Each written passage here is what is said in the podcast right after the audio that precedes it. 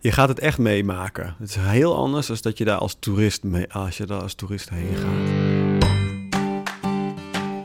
Je luistert naar een podcast van katholiekleven.nl. Daphne van Roosendaal wil deze keer alles weten over Panama. Daar zijn in januari 2019 de Wereldjongerendagen. Vandaag spreek ik met Bob Wegkamp op het secretariaat van de Kerkprovincie in Utrecht. Dit gesprek is eigenlijk een beetje in een opwelling uh, afgesproken, omdat Bob zelf nou een podcast aan het opnemen is vanwege de Wereldjongerendagen. Bob is projectleider. Maar Bob natuurlijk zelf ook nu in juni naar Panama is geweest. Dus de rollen zijn nu even omgekeerd. Bob interviewt niet, maar wordt geïnterviewd. Bob Wegkamp is projectleider voor de Wereldjongerendagen bij Jong Katholiek. Dat is niet verkeerd, zo'n baan waarvoor je naar de andere kant van de wereld moet, denk ik. Maar misschien was het een heel erg zware reis. Ja, beide helemaal waar, eh, denk ik. Het was wel een unieke eh, belevenis. Maar van uh, elk minuut van de dag, nou, dat is een beetje overdreven. Welke, elk uur van de dag was uh, ingevuld. Van s ochtends vroeg tot uh, s avonds later met dingen doen. Maar het was heel bijzonder. Hoe lang zit je in het vliegtuig als je naar Panama gaat? tien en een half uur. is goed te doen. is vier films en dan, en dan ben je er. Zeker als je met KLM gaat. Die hebben nog best goede films. Dus dat, uh, dat viel, uh, was goed te doen. je gaat zeven uur terug in de tijd. Dus als je met uh, degene die met KLM vliegen straks, dan vlieg je om, die vliegen elke dag, is altijd hetzelfde. Vlieg je om één uur weg in Nederland. En dan kom je om vijf uur s middags in Panama aan. Het is heel, heel prettig. Dus je hebt het gevoel dat je, ja, krijgt een hoop tijd bij. Dus dan twaalf uur s middags of zo. Of twaalf uur s avonds in Nederlandse tijd.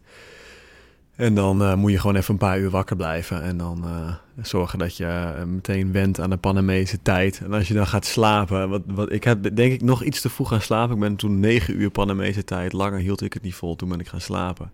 Maar misschien nog beter om meteen dan even tien uur, elf uur te gaan slapen. En dan zit je wel redelijk in het ritme, denk ik het was al een vol programma, dus eigenlijk is het een goed voorproefje voor hoe het straks zal zijn. Ja, zeker.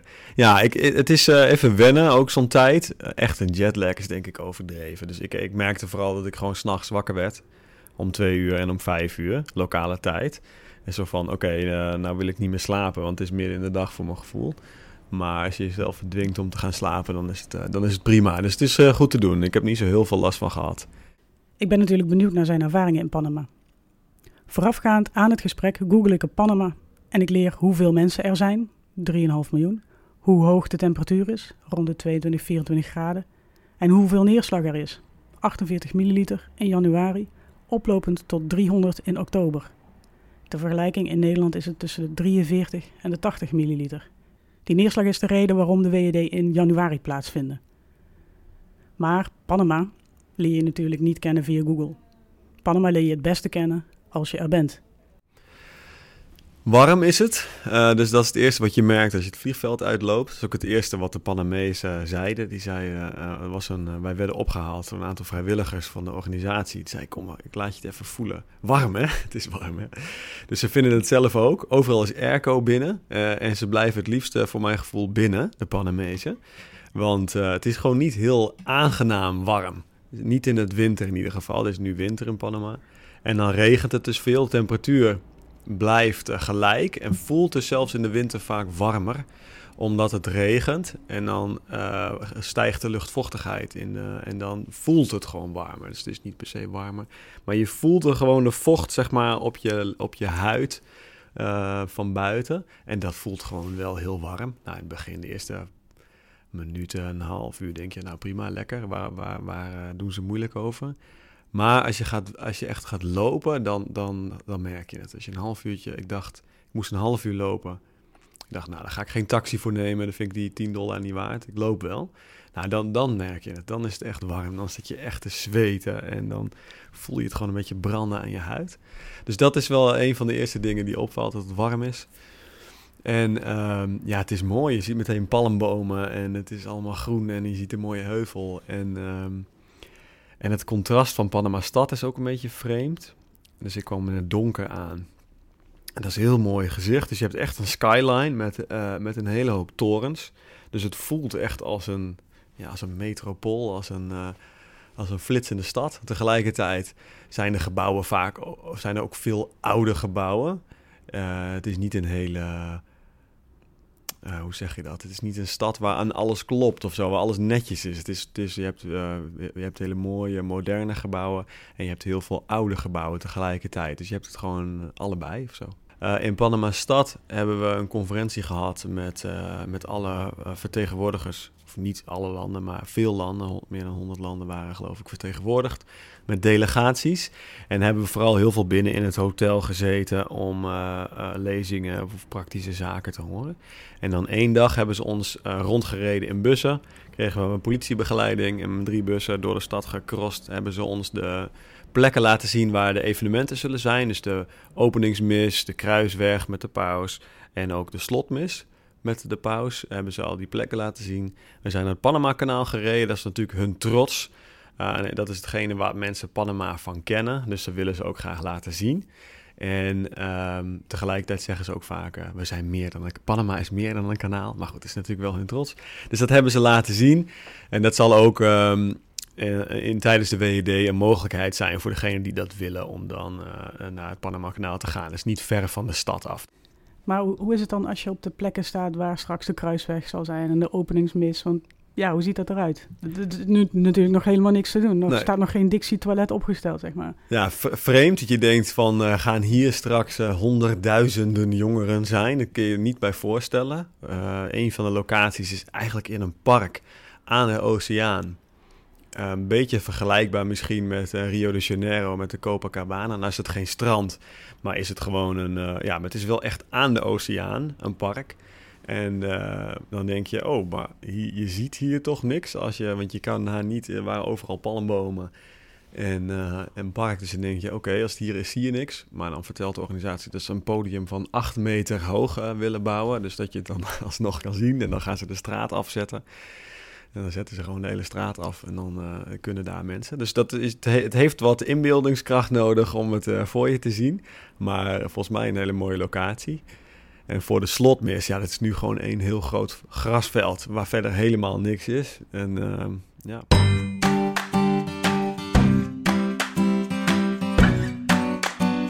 De eerste pagina met Google-resultaten gaf trouwens ook aan. Panama. Hoe werkt dat nou, zo'n belastingparadijs? Het land kwam de afgelopen jaren in de kranten door de Panama Papers. Het is voor veel mensen misschien een eerste associatie. Maar wat wist Bob eigenlijk zelf van Panama voordat hij er naartoe ging? Ja, dus inderdaad, Panama heeft voor mij ook twee, uh, uh, twee uh, associaties die het oproept. Inderdaad, Panama Kanaal en Panama Papers. Ik zei dat daar ook, Panama Papers. Dan zie je zuchtende Panamezen van, ja, we weten het. Ja, behalen dat mensen naar ons daar nou mee, um, mee associëren. Maar, um, dus ik heb natuurlijk toen ik bij de WED, voor de WED ging werken... en ik wist dat het naar Panama was, heb ik me wel heel erg op ingelezen en ben ik naar gaan kijken... Maar het is moeilijk van wat, wat, uh, wat kun je er nou bij voorstellen. Hè? Dus het is een Centraal-Amerikaans land. Ik, ik ben daar zelf nog nooit eerder geweest. Dus ik wist, uh, ja, ik wist dat je regenwoud had en, uh, en dat het warm was. En uh, dat het relatief rijk is, vergeleken met andere Centraal-Amerikaanse landen. En ook Zuid-Amerikaanse landen is het een relatief rijke land. En um, wat wist ik er nog meer van? Ik had wel het idee dat mensen vriendelijk waren de, en dat ze um, gastvrij waren. Die indruk had ik al een beetje gekregen. Nou, dat waren een beetje zo. Uh, ik wist niet zo goed wat ik helemaal precies moest verwachten. Dus aan de ene kant valt de natuur heel erg op. Dat je denkt van wauw, dit is echt mooi. Als je dan door de, door de natuur rijdt. Bijvoorbeeld al, dat, uh, dat, was dan dat zie je niet als je dan in Panama stad blijft en van het vliegveld naar Panama gaat. En, dan merk je er niet zoveel van. Maar als je dan de stad uitrijdt, dan valt meteen op ja, hoe groen het is. Alles is groen als je dus de stad uitrijdt en, uh, en nou, daar een beetje doorheen rijdt. En, um, en, en wat de contrast, ja, dat contrast van Panama stad valt ook heel erg op. Dat je aan de ene kant de hele grote, moderne, mooie hotels hebt. Uh, waar ik rondgelopen heb. En waar je denkt van oké, dit is gewoon echt ja, privé-eilanden. Dat je daar hebt wat je ziet. Dat is gewoon allemaal super chic, rijk, mooi, prachtig. En tegelijkertijd niet heel ver daarvan verwijderd. Niet weggestopt in bepaalde wijken of zo. Maar gewoon overal tussendoor zie je gewoon veel armoede. Of ja, armoede. Of in ieder geval ja, oude huizen.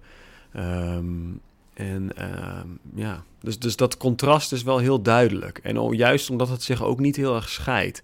Het is dus niet zo, dat heb je vaak in Nederland nog wel meer, dat heb je hier ook wel armoede en ook wel ehm, oude huizen en wat meer, nou ja, meer armoede. Maar dat is dan vaak gecentreerd op bepaalde plekken waar je niet altijd ook zomaar komt. En in Panama-stad kun je er niet omheen. Het is gewoon overal. En rijkdom ook overal. Dus, ja. ja, want uh, iets van uh, meer dan 35% van de mensen leeft onder, onder de armoedegrens, zag ik ook. Hm. Ja. 1 op de 3. Dat is best veel. Ja, wat, wat, meteen, wat heel erg opvalt, is dat um, um, dat er heel veel mensen uh, banen doen die in Nederland niet bestaan. Ik weet niet hoe, hoe ik dat anders moet zeggen. Maar dus als je in de supermarkt heb je dus bijvoorbeeld nog mensen die je boodschappen inpakken bij elke uh, band. Dan denk je, oké, die persoon kan niet heel veel verdienen. Dat is gewoon, die doet dat voor heel weinig. En als je over de snelweg rijdt, dan staan er vaak op plekken files. Heb ik gemerkt in Panama-stad. En daar staan gewoon mensen midden op de weg uh, uh, nootjes te verkopen en M&M's. Je, ziet dus dat mensen met heel weinig uh, baantjes hebben die, die waar je niet veel mee gaat verdienen. Dus dat, dat valt wel meteen op. Ik heb natuurlijk zelf niet... ja, je, je, je ziet niet meteen heel veel armoede of zo. Je ziet het aan huizen en je, je ziet het wel. Maar het is niet dat je dat heel erg direct mee geconfronteerd wordt. Het is niet dat je die mensen dan meteen spreekt de mensen die meegaan naar de Wereldjongerendagen, die uh, gaan dat ook meemaken? Of die gaan ook wel echt de, de, de Panamese mensen meemaken? Want er is een voorprogramma natuurlijk ook. Ja, je gaat het echt meemaken. Het is heel anders dan dat je daar als toerist, mee, als je daar als toerist heen gaat. Omdat we in gastgezinnen gaan. En ik denk dat uh, het verschilt dat het contrast ook daar groot gaat zijn. Een aantal van onze uh, deelnemers die zal in gastgezinnen gaan waarvan je echt zegt van wauw, uh, dit is goed wonen. Op zo'n eiland? op, nou ja, niet op een eiland misschien, maar ik heb bijvoorbeeld bij twee tandartsen geslapen in een gastgezin. En nou, die wonen daar echt goed. Die zitten op een heuvel met een, nou ja, geen paleis, maar je zou het denk ik een villa kunnen noemen. Ehm, en voor Panamese begrippen was dat denk ik een villa. En uh, nou, dan woon je daar echt uh, heel goed, heel relaxed. Dan denk je, oké, dit, is, uh, dit is goed toeven. anderen zullen in woningen zijn waar ik ook ben geweest, waarvan je denkt, oké, dit is dit is niet heel ruim en dit is niet heel luxe. Dan ben je gewoon in een klein kamertje met, waar alleen een bed staat. En um, waar verder niks is en wat uh, stinkt naar verf. Dat was in mijn geval heel erg. Dus ja, dat, is, dat, dat contrast zal heel erg zijn. De een zal op de andere plek en de ander zal op de andere plek komen. Het echte uh, grootste armoede zullen we niet meemaken, omdat dat geen gastgezinnen zullen zijn. Want het, gastbisdom stelt eisen aan gastgezinnen. Zeggen je moet wel een aparte kamer hebben en je moet een bed hebben voor, uh, voor de deelnemers. Je moet minimaal twee pelgrims kunnen ontvangen. Dus daar wordt dan een hele selectieprocedure uh, vindt plaats. Dus je, ja, de echte grootste armoede zullen wij niet tegenkomen. Maar wat ik denk in Panama uh, gemiddeld is, wat voor hun een beetje de middenstand is, is voor ons uh, voelt armoedig, denk ik. Dus dat zullen we wel, wel meemaken. Je hebt Santiago, dan heb je Atalaya is een plaatsje niet ver van, van de stad waar een, uh, wat een bedevaartsoord is. Daar zijn we, ben ik geweest. Daar heb je dan ook een, een basiliek. Um, en daar heb je een genadebeeld van Jezus. En dat is heel beroemd in de, in de streek. Elk jaar aan het begin van de Goede Week komen daar 200.000 pelgrims naar dat kleine kerkje. Het is echt gewoon een klein kerkje. Het is het is niet te vergelijken. Ja, ik bedoel, als je het in Nederland... In Nederland zou het gewoon een gemiddeld dorpskerkje, zeg maar, formaat zijn. En, um, en daar komen dus 200.000 pelgrims elk jaar naartoe lopen. En um, dus daar ben ik geweest. En, uh, waarschijnlijk zit dat ook in de... In de, de, deze diocese dat we daar dan op pelgrimage naartoe gaan. Daar zit ook trouwens een Nederlandse landbouwschool. Uh, of nou, Nederlands is het niet, maar gesticht door Nederlandse paters. Daarom gaan we ook naar Santiago, want ze hebben daar een Nederlandse geschiedenis. Dus een kruisvaarders van Sint-Jan, is een, uh, een, Nederlands gestichte congregatie. Um, die van priesters, die dus in Panama in Santiago zijn geweest als missionaris en daar dus een landbouwschool hebben gesticht. Nou, die heb ik ook gezien, die was daar dus ook in uh, Atalaya.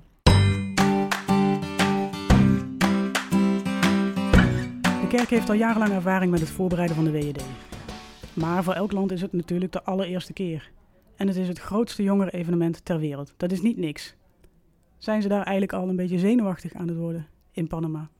Je, je, er zijn wel echt dingen waar mensen zenuwachtig van worden. Dus uh, vooral het feit, inderdaad, dat Panama is eigenlijk maar een heel klein land. En Panama-stad is maar een kleine stad, hè? nog geen miljoen mensen die daar, uh, die daar zitten. En, um, en als er dus inderdaad uh, een miljoen of iets minder jongeren naar die stad komen, ja, dan verdubbel je dus gewoon in, in aantal.